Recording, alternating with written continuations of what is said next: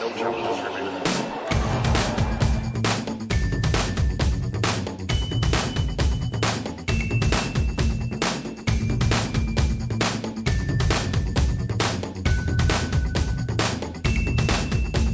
Welcome to episode 134 of No Challenges Remaining. I'm Ben Rothenberg, joined once again by my dear friend Courtney Nguyen. Hi, Courtney.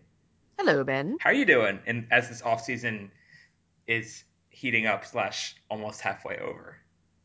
Four Sundays until Hopman Cup, you guys. Ugh, too soon. Yeah, that's happening. So yeah, I actually I don't know if you've done it yet, Ben, but I've booked my flights down to Australia finally. Mhm. Um, and that was a whole ordeal. That was really weird. But um, Did you remember so to- that's all locked down. Did you remember to get your visa? I have I know to get my visa. I have not done it yet. Okay. My electronic visa, so I will do that before I leave for sure. Um yeah, if anybody knows anything about Air New Zealand, let me know what I should be expecting because that's what I'm flying down there. Oh, cool. Um yeah, so that but you know, booking the flights and actually having all the dates lined up and actually sitting there and staring at your calendar for like 90 minutes to 2 hours trying to figure everything out, that um made it very real that this off season will be over very very soon. It's always a daunting one to book. It's like the one that you're know you're going to pay a fair amount of money for, regardless. The Australia trip, and it's so long, and there's so many different options that are weird. I mean, didn't you? So did, weird. Didn't you have one option last year, Courtney, that like took you through? I want to say like Brunei or something. Yep. Yeah. There was the Brunei option, which was crazy. There are all these super cheap flights that you may basically take you around the world the opposite way Yeah. through China and the Middle East Oh, to get to wow. Australia, which are like like something like 40 to 50 hour basically itineraries, Yeah. which are insane and given my experiences flying through China, I've decided, you know what? You don't just casually fly through China. It's just not worth it. Your luggage is going to get hosed. Like just avoid that.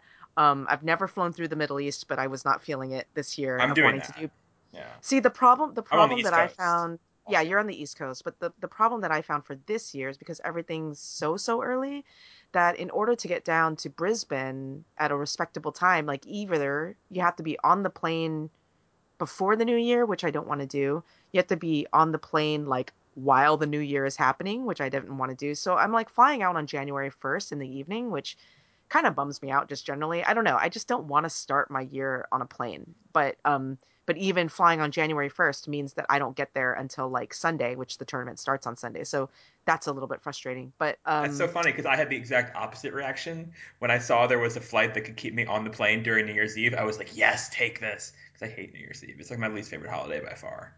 I don't like it. I just don't. There's a part of me that's like this, not karma thing or energy, but just like, you know, how you start your year is going to be like what happens with the year. And I just don't want to be on a plane. That happened to me. Well, actually, you know what? Maybe it's not a bad thing because that happened to me in 2011. I was on the plane to Sydney during New Year's as the clock struck zero whenever we hit the international date line, whatever. And I ended up getting my SI job a few months later. So, and I was unemployed at the time. So maybe, I don't know. Maybe I've made a poor decision. Maybe I should have, uh, you know, been in the air and then I would have been optioned, you know, I could have optioned a book or something by middle this year. Who knows? we'll see. But the sky's the limit for us still. Uh, we're going to take a bunch more of your guys' questions, which are always awesome, which include things on the IPTL.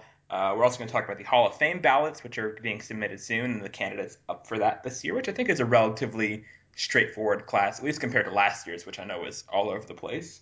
And a bunch more questions. We'll be discussing our exciting new venture the end of the show, so stay tuned for that. You ready to dive into this mailbag, Courtney?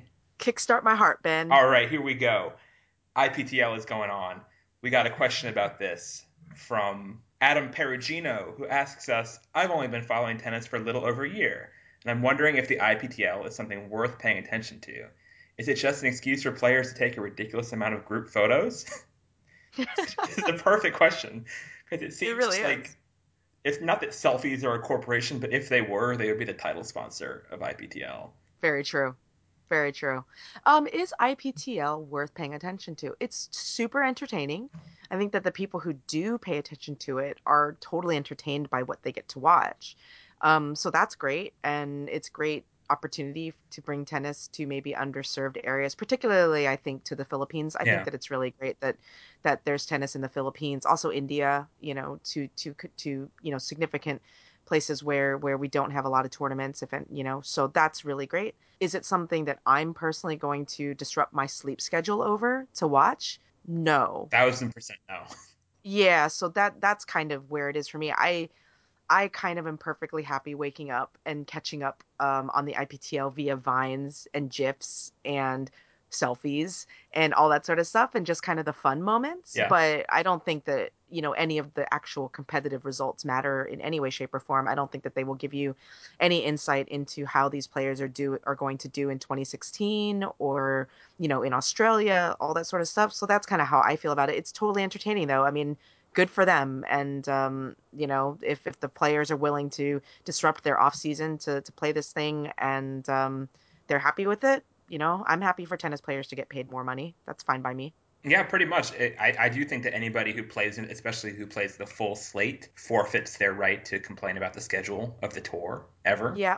Yeah. Um, so I go with that caveat, uh, to the extent that's a caveat or a threat or But whatever you want to make it. but what do you what do you make of the counter argument to that? Because there was that quote from Wim Fissette that was in that Christopher Clarey piece on the IPTL, uh, or at least on the, the the length of the season, um, where he said, "Yeah, if you play IPTL, you shouldn't be complaining about the length of the season." Now, I tweeted that, and some people came back to me and said, "Yeah, but," and we've seen this before. I think that we've discussed this specific argument before that, oh, well, but you know, playing an exhibition takes so much less effort and energy than playing tournaments, da da da da da.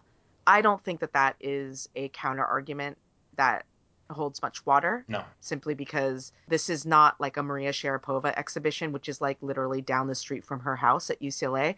Like these players have to board planes and travel like thousands of miles. Yeah, and these aren't Uh, Asian players. They're going to this continent. I mean, almost all of them aren't Asian players, I should say, and they're going to this continent from long distances, dealing with the jet lag. Yeah, there's and, and playing with jet lag, you know, losing which can losing uh, chance for training blocks. It's not just Yep. the rest; they're losing the time to build up strength. I mean, I remember Flavia Pennetta saying to me uh, that you know she was always at her most muscular at like in December. That's when she had Yep. her time. It was when I was doing the body image story. We all know how well that went. And she was saying that like uh, she always bulked up and had like trouble like you know buttoning her pants or whatever or getting her pants on because her like leg muscles were so much bigger in the off season. And so Yeah. these players, you know, and that's sort of that's your training base. And so these players are not just chasing checks and not getting rest. They're undermining their chance to build up this base, which ha- which has to last them the entire year.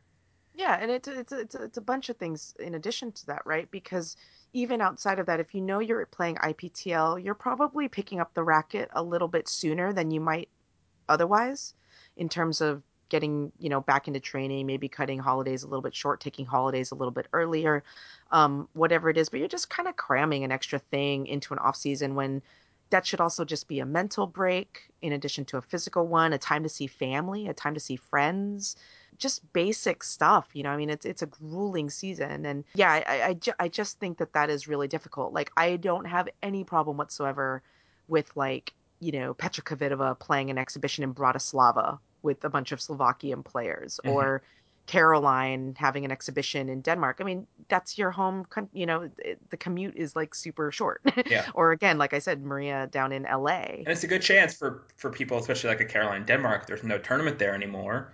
It's a good chance to play in front of your home crowd, you know? Yep. And that's something people like doing, and it's easy and fun. Yeah. Exactly. But when it's like everybody like hopping on these planes and people forget too, I mean, just the travel, okay, it's one thing to travel to the venue, the first one that you're playing, but then the travel in between, these are significant flights. These aren't, you know, a Yeah. quick 45 minute hop and a jump. Like, you know, some of these are, are two, three, four, five hour flights um, to get from one, Yeah, one not more. Yeah. IPTL match to another IPTL match. So that's where I start to get a little concerned just because you want that, you know, the tour level events, especially to be, you know, when everything's on the line, you want the players to be at their best. And it's hard not to roll your eyes when you have a player who's complaining about playing injured and you're like, you played an entire slate of IPTL. I remember Like- we, we talked about, uh, when we talked about her schedule for the tour, I think we both said, like, oh, I hope Pliskova isn't playing IPTL. And of course she is. she is, of course. but you know, whatever. She's doing her. Uh, but Wozniacki isn't. I don't think. No, Uh, there's a lot of key so, players that aren't. yeah. She's not uh, Maria, what she did, and then for one or two matches and came back. But she kind of uh, did it where she was kind of already in Asia, and it was part of this like seven week sponsor vacation IPTL swing that she kind of did, and now she's coming home. Um, Djokovic pulled out, which I think is smart. So smart so smart i mean a lot of the top players are playing very abbreviated ones you know like maybe like federer plays like a couple of ties and with rafa Murray's uh, going to do it later in the year. Yeah murray stuff like that so you know not everybody's playing the full slate i just still feel like again you know for those of you who heard my interview with karolina pliskova at the end of the season on the wta insider podcast like she was wiped and she was talking about how like she just wanted a vacation and this was in Zhuhai when she was still playing. So, but all that said, the paychecks to pay I to play IPTL are hefty. Are like huge. they are mind blowing, honestly. And for so- some of the players, you're just like, I'm sorry, you paid Richard Gasquet how much now? It would be hard to turn that down. I mean, Yeah. like I think wasn't Tsonga getting Tsonga got like a million dollars for it last year. Yeah, Remember that was an oft quoted price, and I'm sure the even more marquee players. Like I'm sure Djokovic turned down a ton of money to Yep. bail on it this year, and other players take that money, and that's fine. They don't always seem excited about it. And here is where we're going to segue to Serena Williams, who is playing IPTL in theory. It's her, it's her sort of. She played the exhibition against Caroline Wozniacki, also in Denmark. Now she's over in Asia getting some checks, playing from what all reports seems like to be just atrocious ball, um, but not not like not as bad maybe as Hopman Cup this year. But did she lose to Nara she did am lose right? to Kurumi Nara. in IPTL? yeah. And somebody else didn't she lose to Pliskova? Lost to Pliskova, yeah, but that's like Yeah. much more respectable than losing to Kurumi Nara. Did she beat Caroline in Denmark? See, I haven't. I don't know. I don't know. Does does it I- matter? Do they even keep score? I don't know. That's fair. I don't know. Anyway, yeah, Serena is there getting her money, and God bless her for that. You can't read anything into how she's doing or how she's recovered, I guess, except for maybe if you turned tuned into uh, a live chat she did for the IPTL's Facebook page, which was enthralling. And I'm going to cut a lot of the complete silence pauses out of this, just because you don't need to hear nothing. It was a lot of nothing. Can you can you give the visuals, Courtney, for what people are about to see, about to hear? Serena just looked really tired. I mean, and and uh, yeah, that's pretty much the summary of it. And I would be exhausted too if I had to, you know, do that flight and go play some tennis and then hop onto another plane and hop onto, you know, to, to take another flight, um, and then to sit down and do a Facebook chat is is pretty tough. Uh, video chat, I guess. But uh, yeah, Serena Williams, maybe not the best person to get to do this Facebook chat. I think at in that moment. No. Maybe another day, but in this moment, she looked pretty wiped. Yeah. So I'm here at the IPTL live on Facebook. Here in the locker room, there's my locker over there. My racket bag. We are actually about to uh, to go on the court. I'm dealing with a tremendous amount of jet lag, but thankfully I don't play first. Um, so,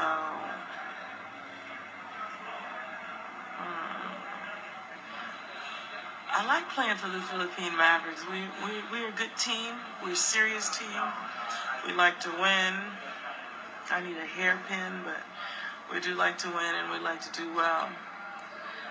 Um, but yeah, so definitely we'll need the luck for later, so thank you very much. Manila's great Ian Sangalang. Sangalang? I'm not good with enunciations. Um, I wish I had time to visit some be- beaches here, but I don't have time. Do I look tired?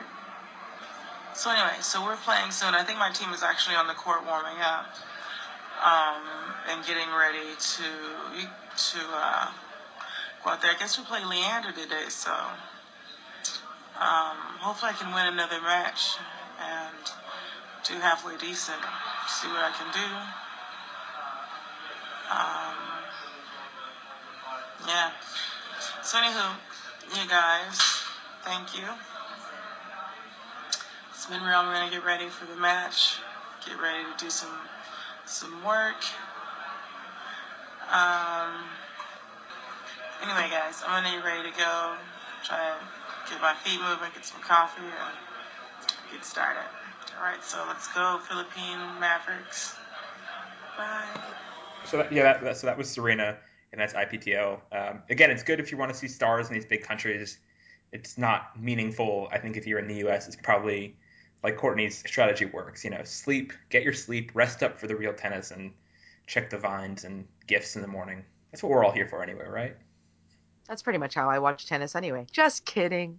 Yeah. I actually watch tennis. But yeah, it's hard to to kind of vest yourself or disrupt your life over something where the result in and of itself doesn't matter and it also has zero predictive power towards what you're going to see in about a month or two. Zero. So, yeah, Yeah. is what it is. And the other thing I will say, just as sort of a WTA fan, I don't like how IPTL is so male heavy compared to World Team Tennis.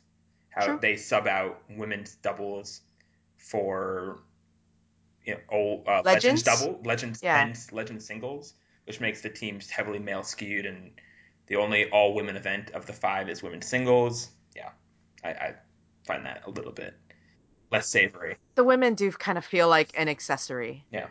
Which is not, yeah, it, it's it's not pleasant. It's it just I don't know. It feels kind of icky sometimes. Totally, totally. And so for all the, I mean, so much of World Team Tennis, if you ever go to an event, at least the ones in Washington, are it's all about Billie Jean King's vision and dreams and something. There's some sort of vague sense of a higher calling in it, which is largely completely overblown. But IPTL has none of that. Not that it needs it, but it just doesn't have, doesn't pretend to be anything but a fun cash grab. And cash is fun, I guess. So. Cash can be fun. Yeah. Okay. Uh, speaking of other things that are fun, are Hall of Fame ballots fun? Maybe. Not, the first word I would use for them. They can be. Yeah, I didn't like last year's. This year seems kind of fun. Last year's Just because I feel like this year's is a little more positive. last year's was tough. I mean, remember we had a tough. I think we like gave totally different votes for last year, but last year was four people, all of whom had won uh, two slams each, which is generally considered right around the cut. It was uh, Mauresmo. Oresmo, Pierce, Kafelnikov, and Bruguera. yeah. were the four. Of those, I was surprised that only Mauresmo got in. I thought Mary Pierce would get in. I thought Pierce would get in. Yeah, but she did not. And she wasn't weirdly she wasn't back on the ballot this year. So I don't know if like it works like baseball where she missed some cutoff to get back on the ballot or she's out forever. Possibly. I mean, if Peak Pierce is not Hall of Fame worthy, I don't know what is. I'm with you. I voted for her. I did too. Yeah. So this year is a little more straightforward. There's one candidate who's an absolute slam dunk, is Justine Henin, uh, seven-time slam winner, former number one.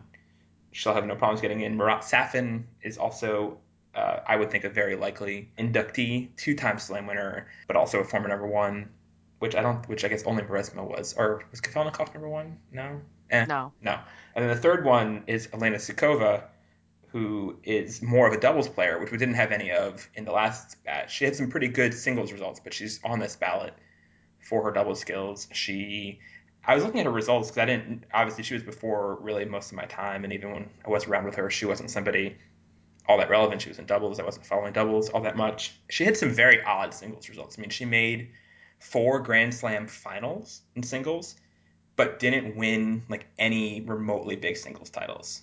Like I think her biggest singles title would have been something like a tier three. So it's just an odd, Yeah. odd display of results for her. But anyway, Courtney, what does your ballot look like for this year? Yeah, I mean, I to me, they're all in in terms of. I mean, at least with the three that you mentioned, I I don't think that it's a question for me. Safin, in addition to just you know being a multiple slam winner and and all that sort of good stuff, he was incredibly charismatic. He brought something to the game, right? I think that we talked about this last year with respect to the ballot about players who you will always like to me a hall of fame player is a player where i'm like you came and you played and you left the game changed Yeah. like the chain you left you put fingerprints on the game that we will remember for years and i think that safin maybe didn't leave his fingerprints but he definitely left a few dents uh, some broken rackets and just um just a charm that uh, that that really helped things along. So so I think him for sure. I mean, Sukova's obviously a difficult one. We can debate it left and right,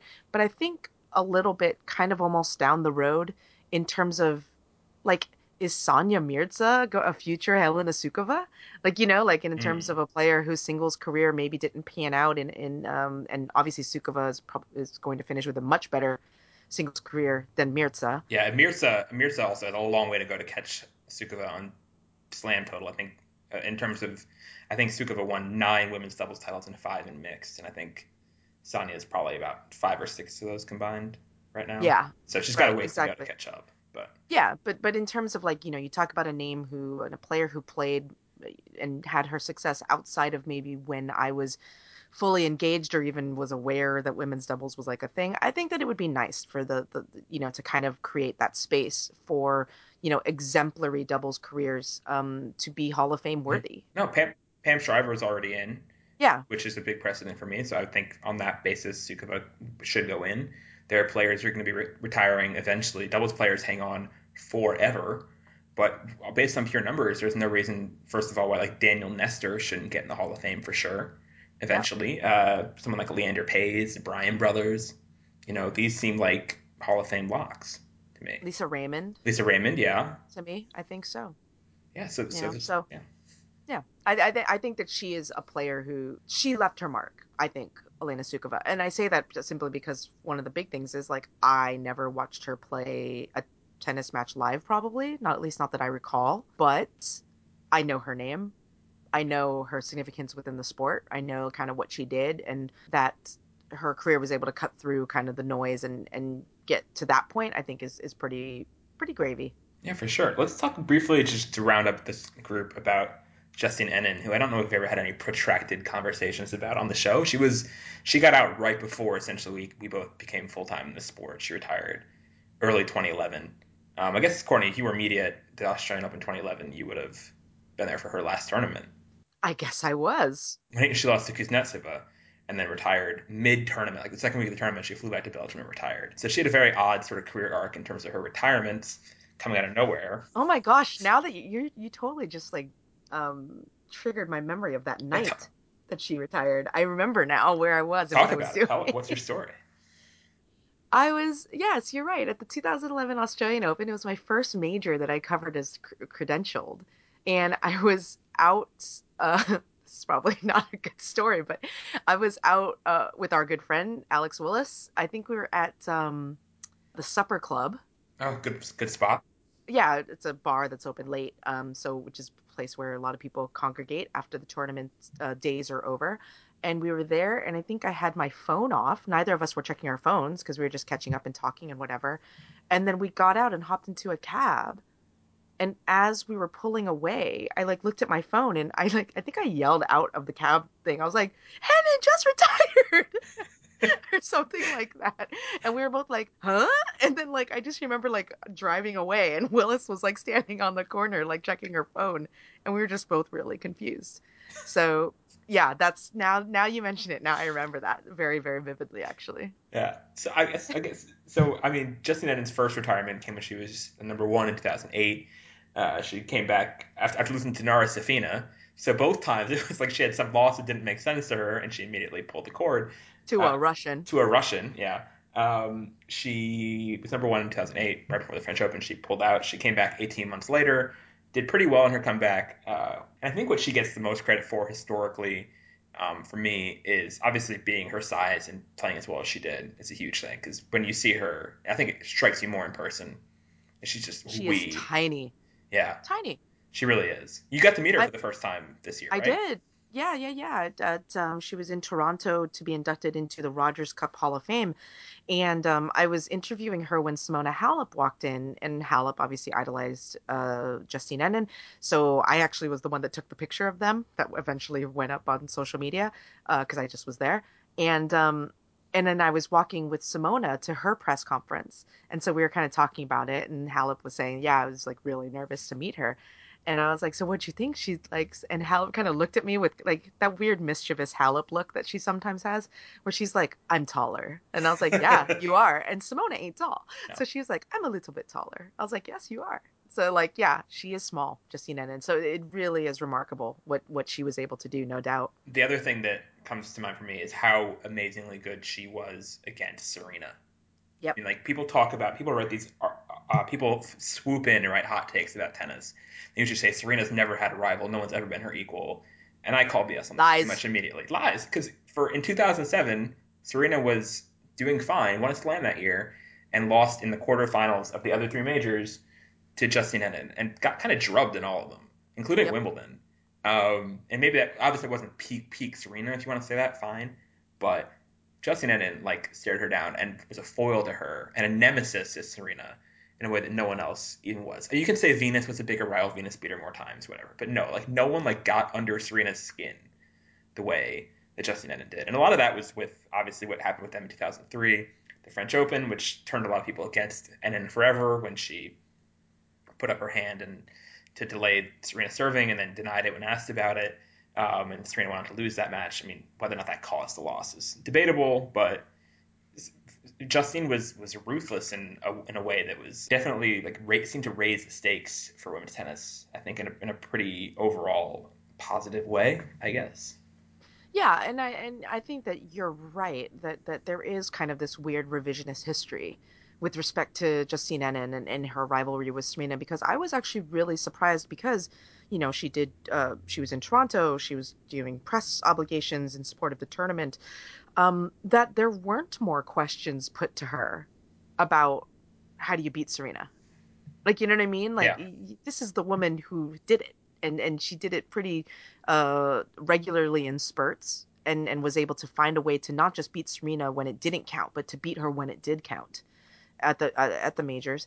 Um, where you and she was littler, and so so you, there wasn't this idea. Oh, you need somebody who can hit through Serena like a Kvitova or something like that. Like you know, and and uh, so I was a little bit surprised that, that she was kind of overlooked as being somebody that you go to and say like, you know, what's what's the the blueprint for success um, against Serena as she is in the midst of this historic run. Um, the other thing as well is that like with respect to Henin, Henin, I guess probably Seles, Henin, and Hingis, I would say are the three players that like the shorter statured of of players kind of all idolize uh, as being like the, the models or templates of of of how to win S- without being that the short? big ones. She's not that short, but she was smaller, wasn't she? Than like at the time, than like a, a Graf or even I think she was smaller than Capriati. Okay. Am I wrong? Uh, maybe I'm wrong. But then maybe if not Seles, I was trying to be kind with Seles. So then maybe just Henin and Hingis as Yeah. being two players who seemingly were overpowered or underpowered and um and found a way to do it. So No, yeah, that's- I'm, that's I'm curious. I'm curious to see how history treats continues to treat Justine Henin. Uh, because you know there is always going to be that like likability factor that kind of um, undercuts some people's campaigns. But you know, I don't know. I mean, having talked to her now in Toronto for an extended amount of time, like she was really thoughtful, and and I really enjoyed getting her uh, thoughts on things. So, uh, you know, she's mellowed out. Motherhood and and retirement and just life away from tennis has mellowed her out. She was very not mellow during her playing days. No, for sure. she She, was was, the, tense. the anti-mellow. No, but I, I totally agree with what you're saying about shorter players and that Justine Henin and Hingis, I think, because Monica Seles looked is 5'10", so she does not fit. Oh, really? And taller than Graf, Huh. who's 5'9". But Really? that's what, according to their height listings, yeah, that's what they have. Uh, Okay. anyhow, Henin and Hingis made made it was part of why I like tennis is that you don't have to be a big behemoth person to do well in the sport especially I guess in the women's side of the game. I mean, tennis is a, is a sport that's not the NBA. There's not like a height limit. We got a question about this actually. We got a question on Twitter from Ethan Lee who asked us, uh, how far will sports science go in allowing players to succeed at greater heights? Uh, six six, uh, world number one, six foot eight, and there's a little bit of that in tennis, but it's not going all that way. And I think players like Justine Henin, like Martina Hingis, like Simona Halep, uh, like Radwanska, who's obviously she's like five eight, but she's very slight. These are important players to know that tennis can still be a craft that can be achieved different ways. It's not an arms race, and it's a lot of sports are going the opposite way from that. I mean, like even in hockey right now, all the goalies are like six foot five. There's this like Mm. average height of goalies is going way up, and there's no like seemingly less and less room for like the Dominik Hasek's of the world and like smaller guys who just like sell out on everything. And I think it's probably happening in soccer with goalies too. They're getting taller and taller. Like Yeah, they Yeah. are getting lankier, so taller and lankier. yeah, so Yeah. I, I just I like that Henin represented that part of the sport for sure. And obviously her game was just pretty, like the one-handed backhand and the slices and everything. She was a very aesthetically pleasing player to watch. In her early days, when she came back, she was a ball basher. But Mm. otherwise, she was very pretty to watch. All right, here are some questions from you guys to round out the rest of the mailbag. Here, this first one is from Tony C, who asks us Novak and Serena both had incredibly successful years. Serena at the majors and Novak everywhere. That being said, once each team has officially closed the book on 2015, how do they go about setting the levels for 2016? And what would you consider a good follow up for them? I'm interested in your thoughts on how they approached the 2016 season, given that they won basically everything they entered in 2015, and the challenge of living up to those results. Courtney, let's start with uh, Novak. I think Novak's a little easier. What, what would make a good 2016 for Novak? Do you think? I mean, I think that for either player, I mean, if you even come close to maintaining the level that they maintained this this year, that's success. I mean, I don't, I don't think that I think that it's pretty crazy to think that somehow they need to build on their results Oh, from No, 2016. I don't think anybody's That's- saying that. Yeah, yeah, I think that that's that's a bit of a and that would be a weird reaction to what they did. I mean, even if they maintained, even if they fell short just a little bit, I think that it would still be obviously incredibly successful. I think that the goal for both players, you know, obviously, if this may not be the goal, but this is going to be the thing that if it happens, it will have kind of uh me it will mean that all the rest of their goals had been fulfilled, which is to finish the year number one. Mhm. You know, I think that if they finish 2016 number one, that that that that it, it's more than a successful year. It will have meant that they won more slams, um, that they won more titles, that they continued to be dominant and fend off all challengers. So that I mean, that's to me what I'm looking at. I mean, obviously, you know, you can look at very specific things, specifically with Novak, obviously the French Open. If he gets that, or and or a gold medal, I think that those are two things that are that are you know quote unquote missing in his trophy case. Uh, with respect to Serena, I think that it's just continuing on, um, and to to ensure that she has you know the the continued motivation that the the issues that have um you know lingering effects of that loss to Vinci that um that somehow she's able to put it aside. I, I mean none of us knows whether she has yet Yeah. you know? Um so and we won't know until Australia kicks uh kicks off. So uh I don't know. That's kind of that's kind of where I see it. How about you? Well, I think for Novak, I think staying number one is the main one. Obviously, the yeah, the French Open and the gold medal, especially the French Open, because he has a shot at that every single year. The longer he doesn't win that, being one of the very best clay court players, especially with Nadal not being his old self, even if Nadal plays better on clay in 2016 than 2015, which I expect he will, he should be in the conversation for that. And so not winning that would be disappointing, but. He is such a huge, huge lead on number one that I think he should be expected to keep number one. That's the fair goal if he doesn't win number one, doesn't keep number one at the end of 2016, something will have gone very wrong for him. Totally agree So for me, that's the bar for him. For Serena, I'm a lot more sort of generous. I really think that winning one slam is the bar that I put for Serena. I mean, she got stuck uh, before when she was at 17, when she was about to equal Navratilova and Evert at 18, and now she just the one tournament futtered when she was one against Vinci when she was one tournament away from equaling Graf. And so I think so long as she equals Graf in 2016, gets that one more slam, which I expect she will, I think that's the fair place to set the bar. And then if he gets two, sets the all-time record, that's above and beyond. I think. And remember, she's she had to grade Serena on a curve because she's getting older and older and older. As much as she was the dominant number one uh, on paper for most of 2015, she's going to be turning what 35 in 2016.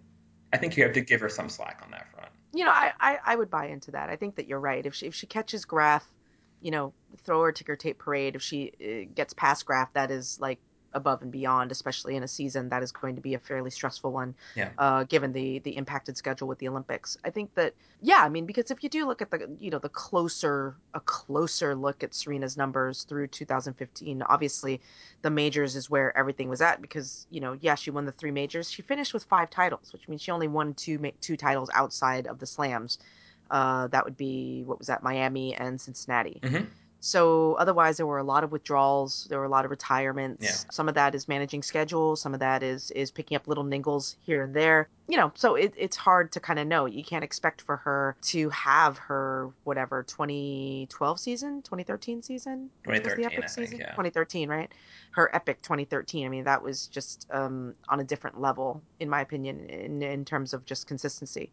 So maybe we will revert back to, you know, a Serena that that is again focused on the majors, which is what she and Patrick have said that they really are focused on is is trying to to to peak and, and do well there and and whatever happens outside of the majors is is not so much their concern. But it is an interesting one too because I saw that um, Fortune magazine did or, or fortune.com did Mhm. a uh, a piece where they predicted that Serena was going to pull in tons of endorsements in 2016 based off of what happened in 2015 and i read the little blurb that they had. I didn't i don't know if there's more to it or if they're basing it off of pure speculation or if they're basing it off of like inside you know chats with what deals might be in the works. I don't know. But typically if you're signing more deals you're not playing a light schedule. You know what i mean? I mean like you, you do kind of have to go and Keep yourself out pres- there. Yeah be present a little bit more so that's another thing too that i'm kind of curious about is, is if that actually comes into fruition if she does try to push herself and if she does push herself does that hinder her at the majors and i don't know but but i all that is to say i think that you i would revise what i said before and i would i would agree with what you said which is one major would be a more than successful year Yeah, and zero would be a would be a flop. zero would be well eh, it would yeah it would be suboptimal Okay. it's very generous. I mean, I, I think talking about the endorsements just got me thinking again. Like, I know we talked about this briefly in September, but like, my gosh, the amount of money that she would have gotten had she won the calendar slam. Yeah. just like just on bonus incentives that were probably pre-written in like her Nike and Gatorade contracts beforehand.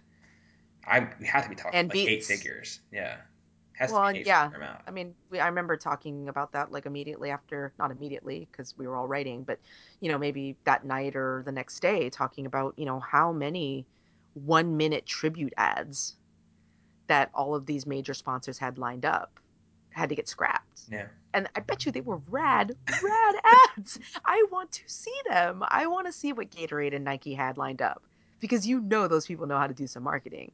And it probably was some like, you know, led like tons of like sporting legends saying like you're a legend or whatever. I don't know, but it was probably pretty nifty or something like tear jerkery with So like nifty. Yeah. black and white, you know, uh, uh, a grainy footage that has never been seen before from, you know, those Compton courts or something. I don't know. It would have been so cool. it Would have been very cool. Unfortunately, eh, Vinci happens. Yeah, Vinci happens. This question is from Carrie, aka Nisha Carey, which is a tremendous handle. As some of the focus starts to shift to the next generation of players, is there any effort by either the ATP or the WTA tours to promote LGBT inclusiveness and an environment where players can feel comfortable to be out on the tour? Whether it be creating an ambassador for inclusion role, the way the MLB did, Major League Baseball with Billy Bean, or embracing fans and openly supporting the LGBT community like the NHL, other major sports leagues have done, do you see either tour taking a more active role on this front in the future? Now, according we've talked about these issues before on the show at various timings, I guess. Specifically when Jason Collins came out, I guess in the NBA, Right. and we're doing it, and we've done it at least one other time on the show. So this is a bit of a rehash, but it's a you know every 40 or so shows we can talk about this again. what, yeah, what, do- what do you think is the state of that and the, the obligation of the tours to be supportive of it? Is there an obligation? You know what? I it it's so I think that you're dealing with when you talk about the tours, you're dealing with it, it's very unfair to lump them together.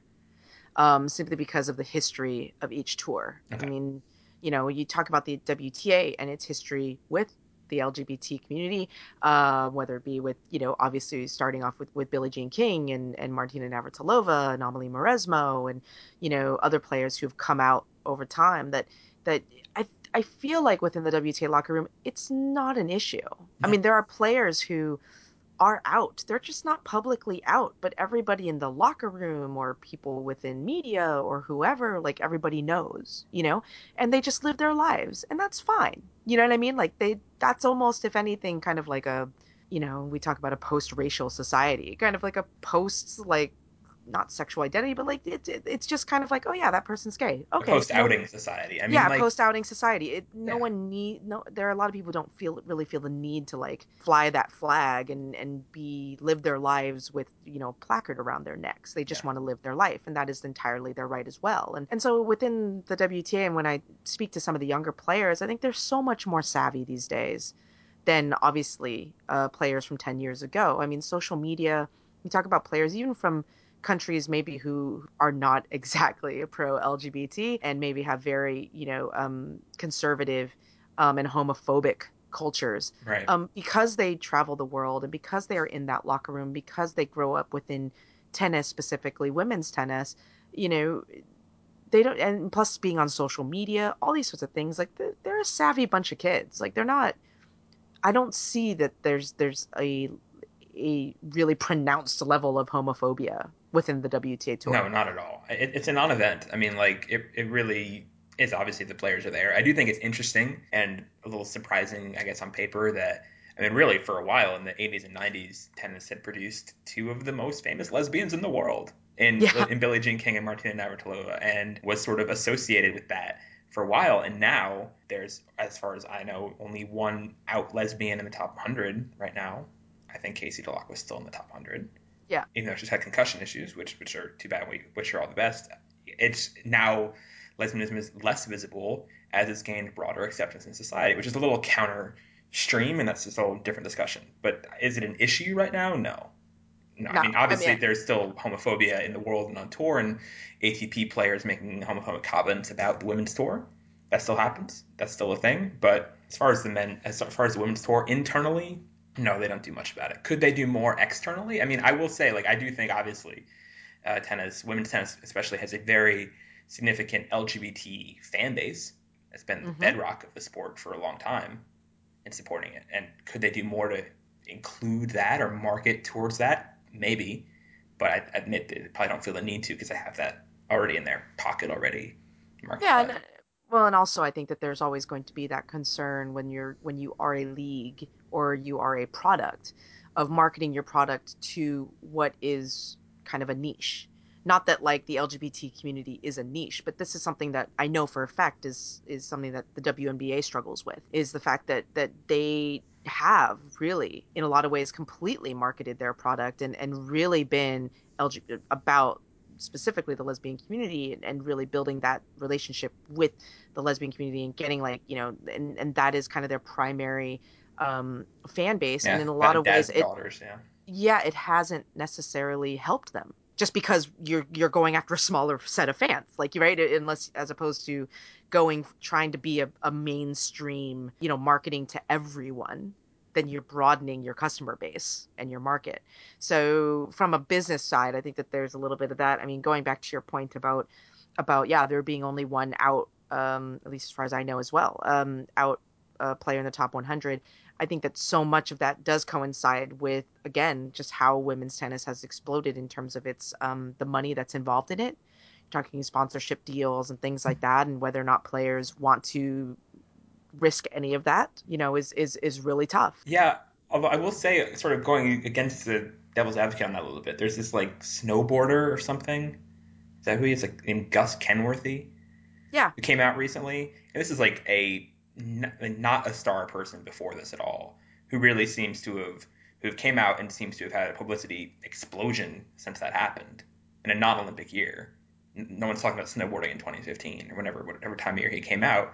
And I feel like especially on the ATP, which is a different discussion, obviously, there would be a theoretical huge first mover advantage in terms of sponsorships and prominence and stuff. I mean, I don't know. I mean, I think that there's at the same time you see you know the Michael Sams, the Jason Collins, you know. Jason Collins these... was at the end of his. Jason Collins, Michael Sam, I buy, but Jason Collins was fading out already when he came out. But again, it's it's not as though you know people were rushing there's so many different i mean it's a different it's a it's a tough ball of yarn to untangle because on top of that you're talking about look if somebody's a winner there's a winner and they're a winner and it doesn't matter if they're straight or gay right champions are champions and you're going to make money what happens is if you're middling in the middle or if you're not the top name and you are does that have a positive impact like which you are arguing with like a gus kenworthy for example or, or does it have a negative impact, which I would argue is kind of a Michael Sam situation, Mhm. right? Where you know you're not like the best at what you do you're perfectly fine and may does it weigh for you or against you.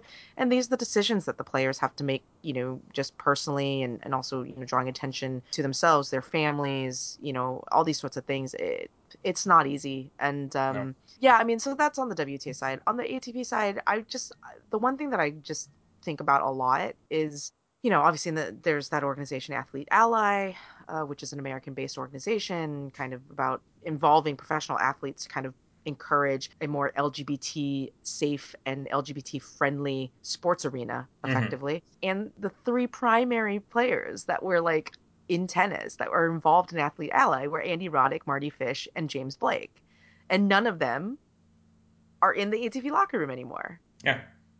and that and that i think has an impact i think that what you need you know much like kind of what maybe the wta locker room had or has whatever is like somebody who is in there who hears comments and is like whoa dude you can't say that Yeah. or like hold on let's talk about this like do you gen do you is that what you honestly think like somebody to be in the locker room to check people um not he- thought police but to, to be the countervailing opinion because you know how dudes can get when dudes get together they just run their mouths and they all like are like yeah dude yeah um Yeah. No, I mean, everybody we completely. so yeah yeah, we know what you're saying with the stuff that's come out with Loger recently, with Stakhovsky forever and ever, and there isn't a very loud, active player voice shouting that down. I mean, there isn't. Yeah. I mean, Stakhovsky continued to talk about that at the U.S. Open. Said, you know, that he trusted there were no top players in the ATP Top 100 because he would see them in the locker room with all these, you know, naked and half-naked guys, and they would get visibly excited, and he would spot them, and it's like,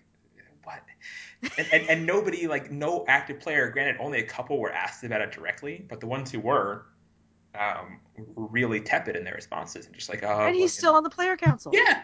So there's been no consequence for this. So yeah, there's a huge disparity there, and there's a big chance for somebody to step up, and maybe just no one wants to pick that fight. Maybe there is no true quote unquote ally that's going to go to bat for whatever gay players there are, and maybe maybe there are no gay players in the top hundred. We're not sure there are. Math math would say there would be several. I don't know. It, it, it's a weird stalemate, and it's uh, something that tennis seems. I agree. It seems behind on. I mean, like NHL has been much more proactive um, in terms of the You Can Play project and doing things that promote inclusivity among Yep. athletes, among players, and the ATP, unimpre- and WTA for that matter. WTA hasn't been as proactive as NHL has been. Should they be better? Yes. That's basically what I'll say there. It- obviously, we talk about each time for the players, it's hard to blame players, obviously, blame anybody for not directly coming out because, especially in tennis, the amount of travel you do, the intermingling of it, you're not just coming out in a fairly contained bubble like Jason Collins was in the NBA, let's say, where he is going to be, you know, playing. He played for the Brooklyn Nets, I think, when he came back, Mhm. and he's going to be playing in major American cities for his whole time. You know, players who are on the ATP or WTA who might actively come out might want to go play in uh, Doha or you know somewhere else in the Middle East that might be more hostile, or Russia where there's open laws, uh, very clear homophobic laws, or whatever else. Singapore. Singapore, yeah. Are there in Singapore? Apparently, yeah, I heard Huh. that like in I heard that the rule somebody told me that the rule in Singapore is like that women can walk down the street holding hands, but men can't. That's just So like open displays of like lesbian affection are okay, but open displays of like gay affection are not. What a middle school rule. That's ridiculous. Yeah, well, you know, whatever. Okay. Well, so that's that. And yeah, basically, could the tours do more? Sure. Is it WTA does not have any, I don't think they have a problem with it as much as the ATP does. It'd be good to see some current players step up and speak out. Even like someone like a younger American. I won't name them because I would put them unfairly in the spotlight, but some younger American or some other Western European or somewhere where it's not a non-issue at this point to step up Well, and and, yeah.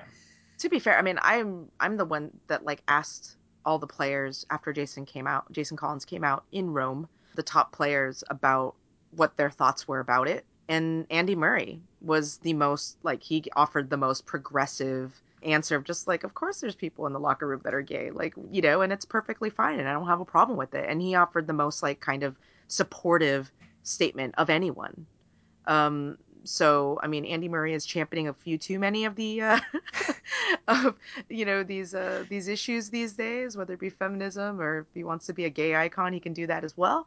Um, but uh, if that's one, if that's another you know uh, piece of his legacy, that would be great. But uh, but he, you know, having uh, talked to him a few times about kind of you know locker room issues and things like that, he's he's pretty he is what you'd think Yeah. he would be Andy Murray. No, he's he's definitely fits the profile of who I was talking about. You know, Western European, Yeah. forward-thinking, younger player, young, 28 but still young compared to Roddick or Blake. Yeah, and it'd be nice to see to hear more of that if and when it does come up. And it has there have been openings for this. I mean, Stakhovsky has given the rest of the field openings to stand up, and they haven't. Yep. So, so there you go. Our last question on today's show comes from Ahmed Mahmoud, who asks us about something an interview you did, Courtney, uh, with Andrea Petkovic for the WTA Insider. I guess it was in Zhuhai, and he asks us, "What did you make of Andrea Petkovic's revelation about being uncertain what her true calling is? Do you believe we've seen peak Petkovic on court? Do you think she'll have a Pennetta run to a slam one day if she sticks to tennis? And on a related note to you both, do you feel that tennis reporting slash writing is your true calling, or do you still have doubts about it at all? Are there other things you feel you could be better at?" That took Wow. a personal turn midway through that question. Wow. Wow. Deep stuff, Loaded. Ahmed. Let's see. Do I feel like we've seen peak Petkovic? No, I don't think that we have. I think that um, she was on her way to having what would have been a really strong year this year and was just derailed by injuries and niggles here and there. Yeah, and then, you know, badly for her with that. Yeah, and then that spirals out of control into kind of a crisis of confidence. Um, so you know that that becomes tough, and so that. But we're talking about very small margins. I, I don't think that with respect to her game that there are, you know, there's something that's gone horribly awry. Um, it's just some, you know, a, a few things here and there that can be fixed, and she's she's back up there, you know, knocking on the door of the top ten, if not in the top ten. We've seen how fluid the top ten can be, Yeah. especially uh, positions six through ten. It- There's no reason So- she can't be one of those six through fifteen players for a long Yeah. time. You know, and if I were to think of like who I consider like a you know a top 15 player, I think Petkovic is firmly a top 15 player in my head. When we talk about you know her prospects, can can Petkovic win a slam? Marion Bartoli won a slam. Flavia Pennetta won a slam. I mean, come Schiavone. on. Schiavone, you know, made two finals. Very could easily could have Schiavone very easily could have won two slams. yeah, she could have. Um, she could have beat Li Na in that in that French Open final. Cilic won. his- I mean, of course, you know, like Andrea Petkovic is, is is a very good tennis player. She can draws can open up, opportunities can present themselves. I mean, she's made a semifinal, hmm so you know there there are all of these these little things. But um, you know, in terms of of but in order to do that, everything has to be lined up, and that means your motivation has to be there, your fitness has to be there, and and a little bit of luck. I mean, I think that one thing that sometimes people don't want to think about maybe because it takes some control out of out of out of what you're doing is that there's a lot of luck involved in in winning majors in winning tournaments in doing well um, in Yeah. spurts um, every once in a while you know probably once every week if not more than once every week so a thing has to go your way to, to kind of uh, grease the skids and and so I think that if, if luck breaks a little bit her way, you, you never know. But I, I wouldn't write her off.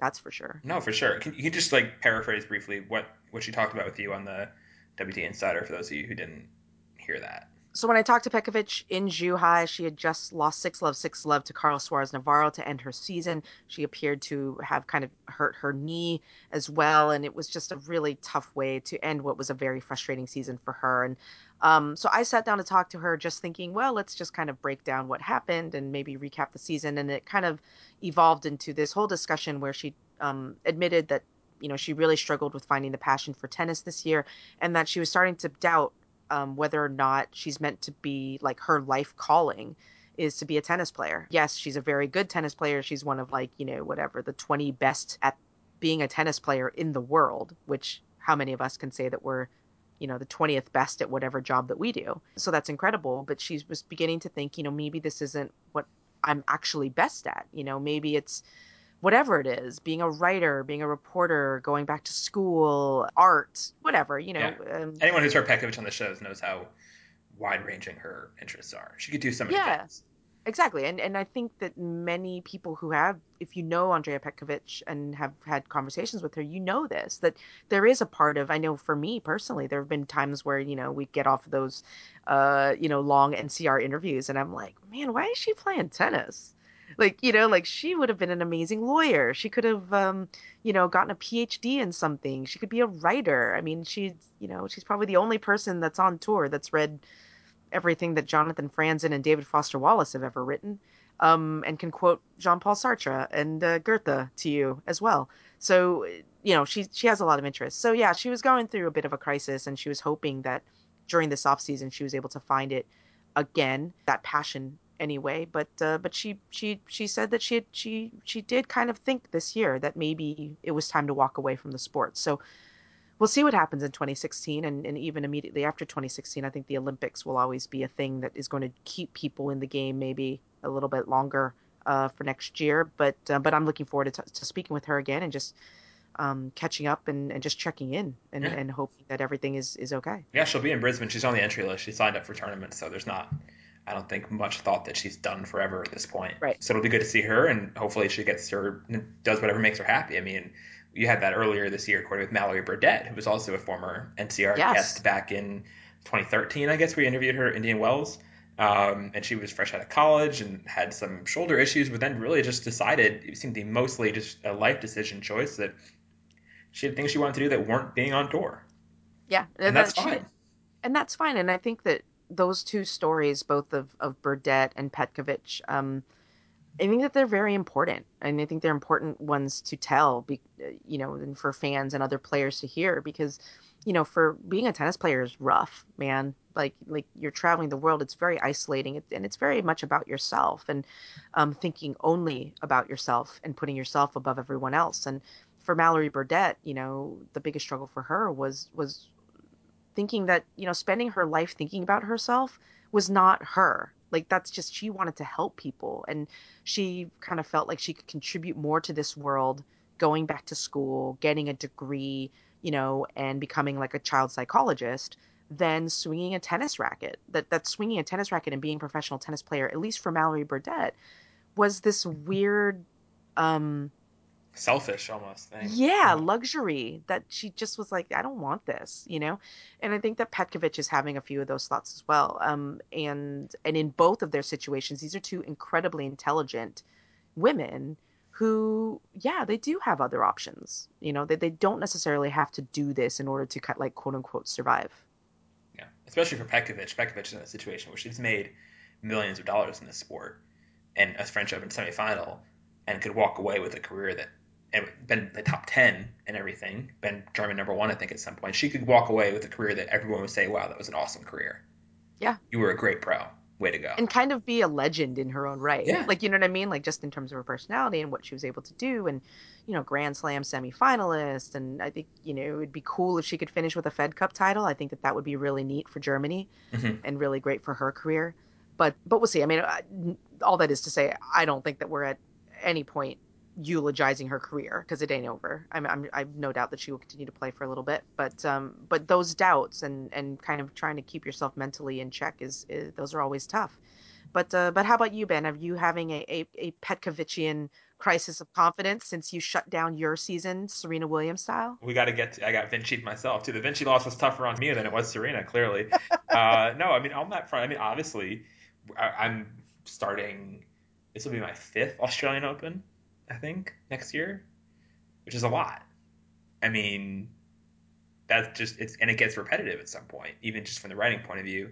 Going down there, coming up with what what are my Australia stories ideas? What's like an Aussie idea? And doing another lap on the track, it, it does wear on you. And I, I obviously everyone does think at some point, I'm sure writers, whatever, like, oh, especially the two of us who are at the uh, you know earlier part of our careers, you know, could say, oh, the, I could do anything in the world. I'm, I'm obviously happy doing tennis. I like doing tennis. I want to, like it sounds like a player, like make the most of this while I'm in it and not have regrets. Um, are there other things I could be doing? Sure, but right now, I'm pretty happy in tennis. I don't think I'll be doing it forever, but for right now, it's a fun ride. I'd be happy to make the most of it. Overthinking it probably isn't good, but right now, I'm happy. You, Courtney? Yeah, I mean, obviously this is my second career, um, as opposed to Ben, and and so I've I've done something else before this, and so in that way, I walked away from that under the same. Um, and actually, after my, uh, you know, on record interview with Petkovic, like we kind of just sat and, and spoke for about 30 minutes about that. About you know, I was just kind of telling her, look, like I had a job that every was seemingly the dream job for many people, right? You get paid a ton of money, it's prestigious, um, you're quote unquote important, all these sorts of things, and I was miserable and and I wasn't happy, and so at the end of the day, I just walked away, and and now I do something that is kind of the opposite of my old job on almost every level, and um and I am happier. And at the same time, knowing that I made that transition of being able to go from one career to another, I also don't feel wedded to this like I am kind of in the same position I think as Ben, which is that I love what I do. it's great. I love I love the sport of tennis. There's no other sport that I would rather cover. I've definitely like come to that understanding, which is pretty cool. And there are very few other beats I want to cover. Like I don't want to be a music writer even though I love listening to music. I don't want to be a television writer even though I watch a ton of TV. Like like I like writing about tennis. Like yeah. and I like being around tennis and this is what I choose to to cover.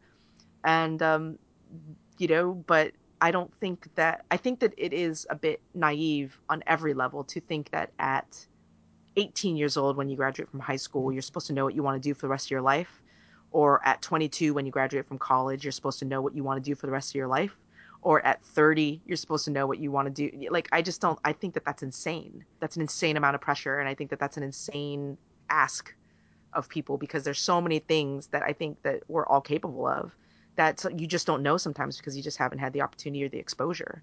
Like who knows? I mean, maybe I would be a far better field hockey writer than I am tennis. But you know what? Like I don't have exposure to field hockey, so I'm not going to. But maybe if I go explore it, maybe it'll be something. So all that is to say, who knows? I like where I'm at.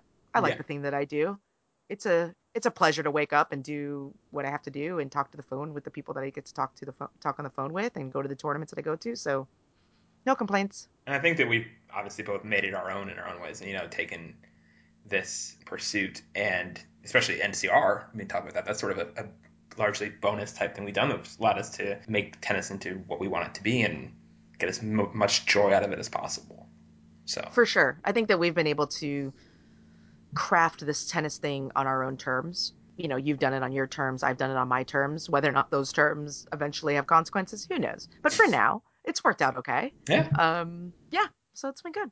So is that probably makes a pretty good segue into our big exciting thing we're starting that we are kickstarting. You ready to talk about this, Courtney? Of course. All right. So we are launching a Kickstarter campaign for the our 2016 season of NCR, which will be our fifth season of NCR, which is crazy. This is our 150th episode. This one right here. It's episode 134 but it's number 150 in terms of actual count with all the A, B, C, whatever nonsense. So we've been doing this show a lot. The show has obviously been an incredible amount of fun, gotten a lot out of it, wouldn't change a thing. However, both of us are in positions and in jobs where this isn't how we make our money or our careers. We haven't made a dime out of NCR and through 100, 150 episodes, and we have been trying at the same time to make it as good a show possible, to make it the best show it can be. And at a certain point, I think we're probably at a bit of a uh, crossroads, I guess you could say, with keeping the show going uh, with the rest of our careers and other pursuits we want to do in time and still trying to make the show the best we can be. So we are asking for your guys' help.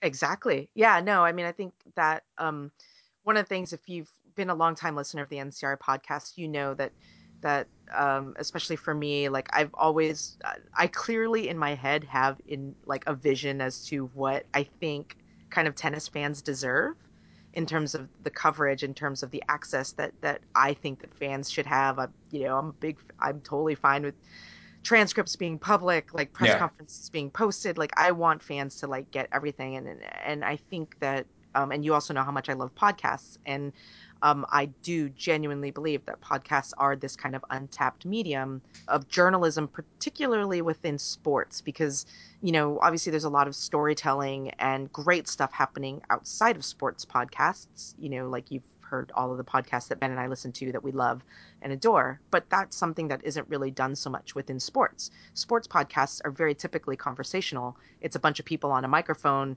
yelling at each other and debating topics and just talking, which like is great. mostly, yeah. Which which is what we do, um, and it's what NCR has been, and it's what I think most of the podcasts that have now that now exist on the. I mean, if you go back, you know, a year and a half, and you look at the tennis podcast world, and you compare it to now, it's exploded. Yeah. Right. There's tons of fan podcasts that are all really really great. Um, there are more professional podcasts. SI launched a podcast. There's the tennis podcast. There's a bunch of different podcasts that are out there. Um, tennis.com, obviously. Mhm. And all of that is wonderful. But I still think that, and I hold, and Ben knows this because I get really, really obsessed about this, and it probably annoys the absolute bejesus out of him about this idea that that sports podcasts can be more, that we can tell stories and we can do reporting on these in this medium about sports and and I don't think that is being done at all. I mean right now it's just conversational or interviews and I think that it could be more. But in order to do that, honestly, like we don't have the means to do it right now. Um, um, just because we uh, we have to prioritize our time elsewhere. Obviously, I now have a full time job. I'm no longer freelance, so that changes the dynamic a little bit as well. And so, with your help, I think that we can, you know, kind of transform NCR into something better than it already is. And, you know, you've heard this, you know, some of our dalliances into trying to do things that are different. Ben's done a tremendous job doing it, whether it was that tour of Wimbledon or Wimbledon. Sorry, I don't know why I said just Wimbledon. Uh, that tour of Wimbledon Yeah. uh, with Alex Willis uh, this summer, or him going down to to Charlottesville for the ATP Challenger and getting the Challenger feel. That's stuff that, especially with the Challenger thing, I mean, Ben has to go down there. He's got to stay down there. He's got to pay all this stuff out of pocket to deliver this podcast um, episode for everyone. So what we want to do is like try and see if we can find a way to do these things more regularly and therefore, you know, provide a better product um, to Yeah. you guys. But we just we we need some help and um and we also want to know that there's an appetite for it. You know, I mean, maybe you guys are happy with the way that things are and you don't want all of those other things and that's an option too but you know if we knew that there was a core dedicated group of people who like wanted to bring this to the next level then we would absolutely happily you know charge through and try and figure out a way to get it done Right. No, and I think that we, in terms of people, don't want that. I think we're still, no matter, we, we have a funding goal right now of, of three thousand dollars, which is pretty modest by Kickstarter standards. And I think that, you know, even when we surpass that, it becomes some sort of behemoth, big budget show suddenly, which would be weird.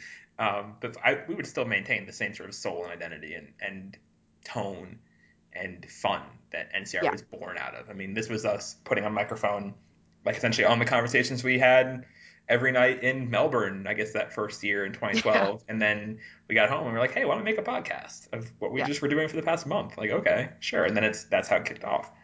Yeah, and I think that you know, and, and Ben and I have talked um, about it for really years about different ways to kind of make this podcasting thing a viable um, option for us. Um, and I think that you know we've talked about a lot of different ways to do it, and every single kind of option that would pop up, there was always this concern of, but will that change kind of the soul of the podcast? Will that will it be selling out? Will it be will it be you know will suddenly somebody have a say in what the final um outcome is or Yeah. or do our opinions have to be tempered you know those sorts of things and so this is i guess in my, the way that i think about it in my head if i'm going to sell out i'm going to sell out to our fans i'm not going to sell out to like a corporate entity Right. so um so this is kind of what the way I think of it. If you guys pay us and you know, I will feel so much more indebted to you and feel so much more pressure and desire to provide this awesome product for you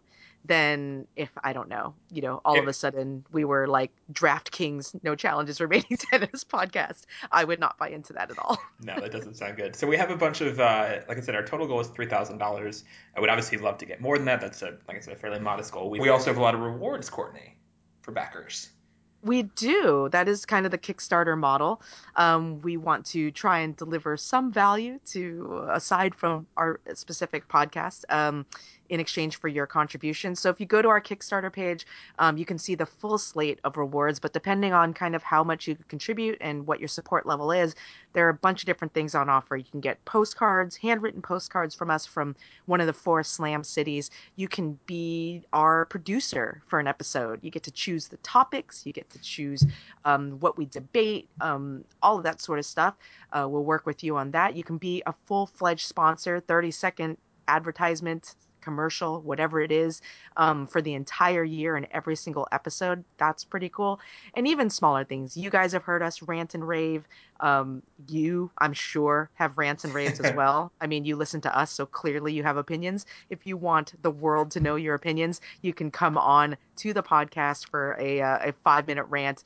Um, you know, we have a bunch of different opportunities for Yeah. you to get involved in the podcast. There's a Um, Skype chat with us, which is pretty one hour Skype session Yeah. with us. If you guys want to just talk to us about whatever, you know, you want to talk to Courtney about Sleater-Kinney, and I'll just sit here and nod quietly while Yeah. you do that, or I can can- give you my coffee brewing tips. yeah, you can There's- talk about Eurovision or whatever, there. or tennis, obviously anything in tennis, whatever. Yep. How to get started in this business, you know, what we did to get where we are, and what might be able to help you. Anything, anything you want. Those are all sorts of things on offer. We can do custom segments. Anyway, go check out our Kickstarter page. We'll have a link to it in our uh, show description and also on Twitter. We'll be tweeting it out lots, and this will not be the last you hear of it. It ends um, at when the Australian Open starts, so we have about a uh, little under six weeks left in campaign. Yeah, and for those who who who aren't familiar with Kickstarter, basically three thousand dollars is our minimum goal. If in the time of the campaign we do not get to our minimum goal, you actually get your money back.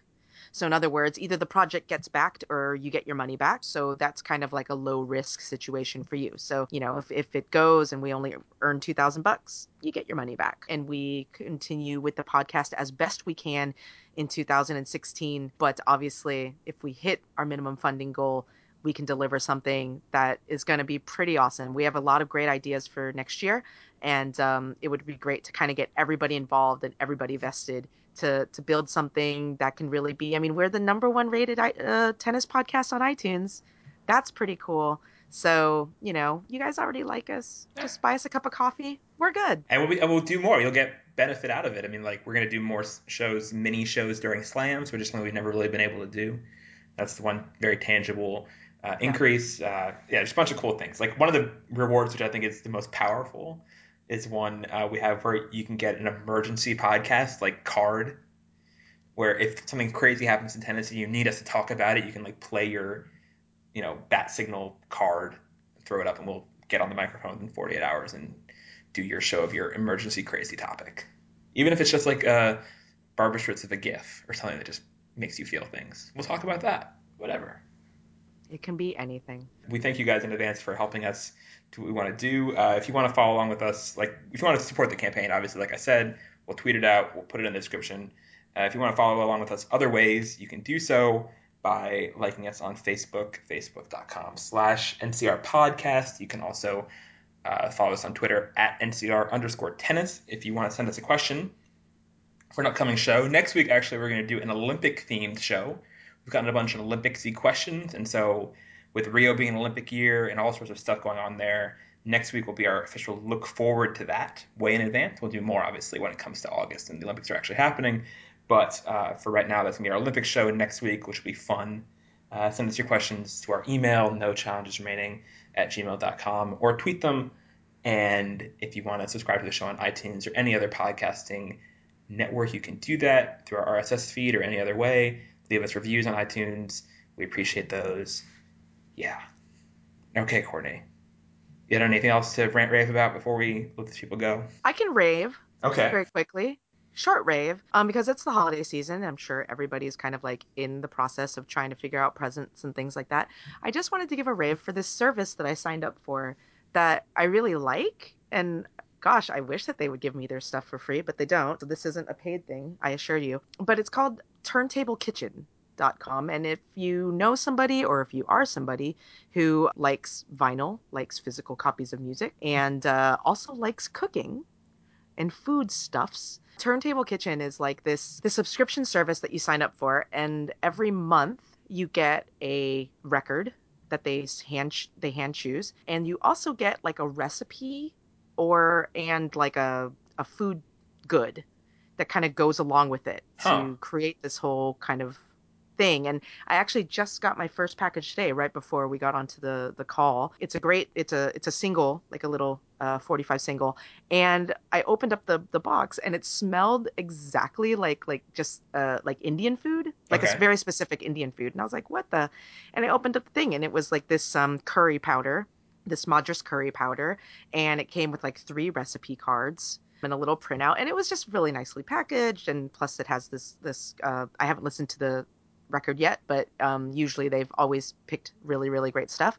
So yeah. Is it gonna be like Indian music? i don't know. I don't think that it is. I don't think that it is but it, it's i think that the song they picked was is kind of something a little bit dancey but i could be wrong but i haven't listened to it. But yeah. no i mean it's just kind of it's just kind of nice. And they have different ones. They have like ones that's like food. One of them's a coffee one so you can get like coffee beans with your record. Another one is candles. You can get like a candle with your record.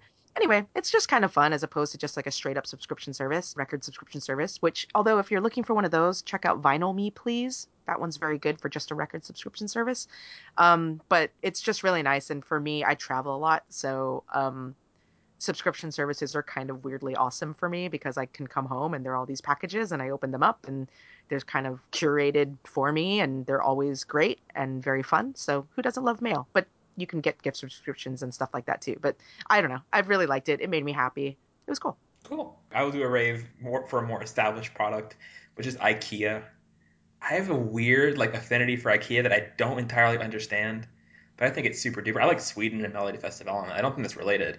But there's something about putting together IKEA furniture that I just find to be like the most calming thing to do as an adult. It's sort of like adult Legos or something, but not like the freeform Legos where you get like a specific kit as instructions and it's supposed to look a certain way. IKEA for me is like adult Legos. It's very calming, getting all the pieces come in a box and looking at the very basic pictographs to put them together, seeing which screw is which, doing it all with your little Allen wrench, and then you have furniture. I think it's so cool to the point where I at one point listed myself on Craigslist saying like, "Hey, I'll put together your IKEA furniture for you. I think it's fun." you did Yeah, and I got, no way yeah, I only got one response, and it was from somebody was like, "Hey, I have like," it was intimidating. It was like, "I have like three tables and like four dressers put together. Do you want to do it?" And I was like, oh, "That sounds like a lot," um, but uh, okay, sure. Like, when works for you? And they never heard back. So maybe they found somebody else. But I might still do that again. And if you are somewhere where I'll be and have like a nightstand or something from IKEA that needs to put together, I will bring my own Allen wrench. I'm so ready. Let's do it. that's impressive i've been putting together a lot of baby furniture Okay. And I have to say, there is nothing that prepares you for putting together baby furniture because it just doesn't make sense. Like I've put, I've moved and done IKEA stuff forever, Crate and Barrel, Pottery Barn, no problem. But trying to figure out how to put together baby stuff because there's all this safety stuff. Like they're just not built like normal adult things. Right. So they're just like things where you're like, I don't under this conceptually makes no sense what's happening here, and I don't know why this thing exists. Oh, so frustrating. Yeah. No, part of what I love about IKEA is like I've never once been confused by an IKEA instruction. Like, Right. The No, pic- it's the so pictographs are so like minimalist and perfect and yeah, I'm, I'm kind of obsessed. So if people want to send me IKEA furniture, I'll put them together for you. Or not that'd be weird, but you know, if if you're somewhere and just want to hand me like a couple pieces of a you know a Bjorn Fjordsen or whatever, I'll happily whip it together during a press conference or something. It'd be fun. Could be my thing. And with that, we'll see you guys next time. Uh, thanks for supporting us on the Kickstarter. We'll have links to that. See you guys later. Next week, Olympic show. Bye. Do, do, do,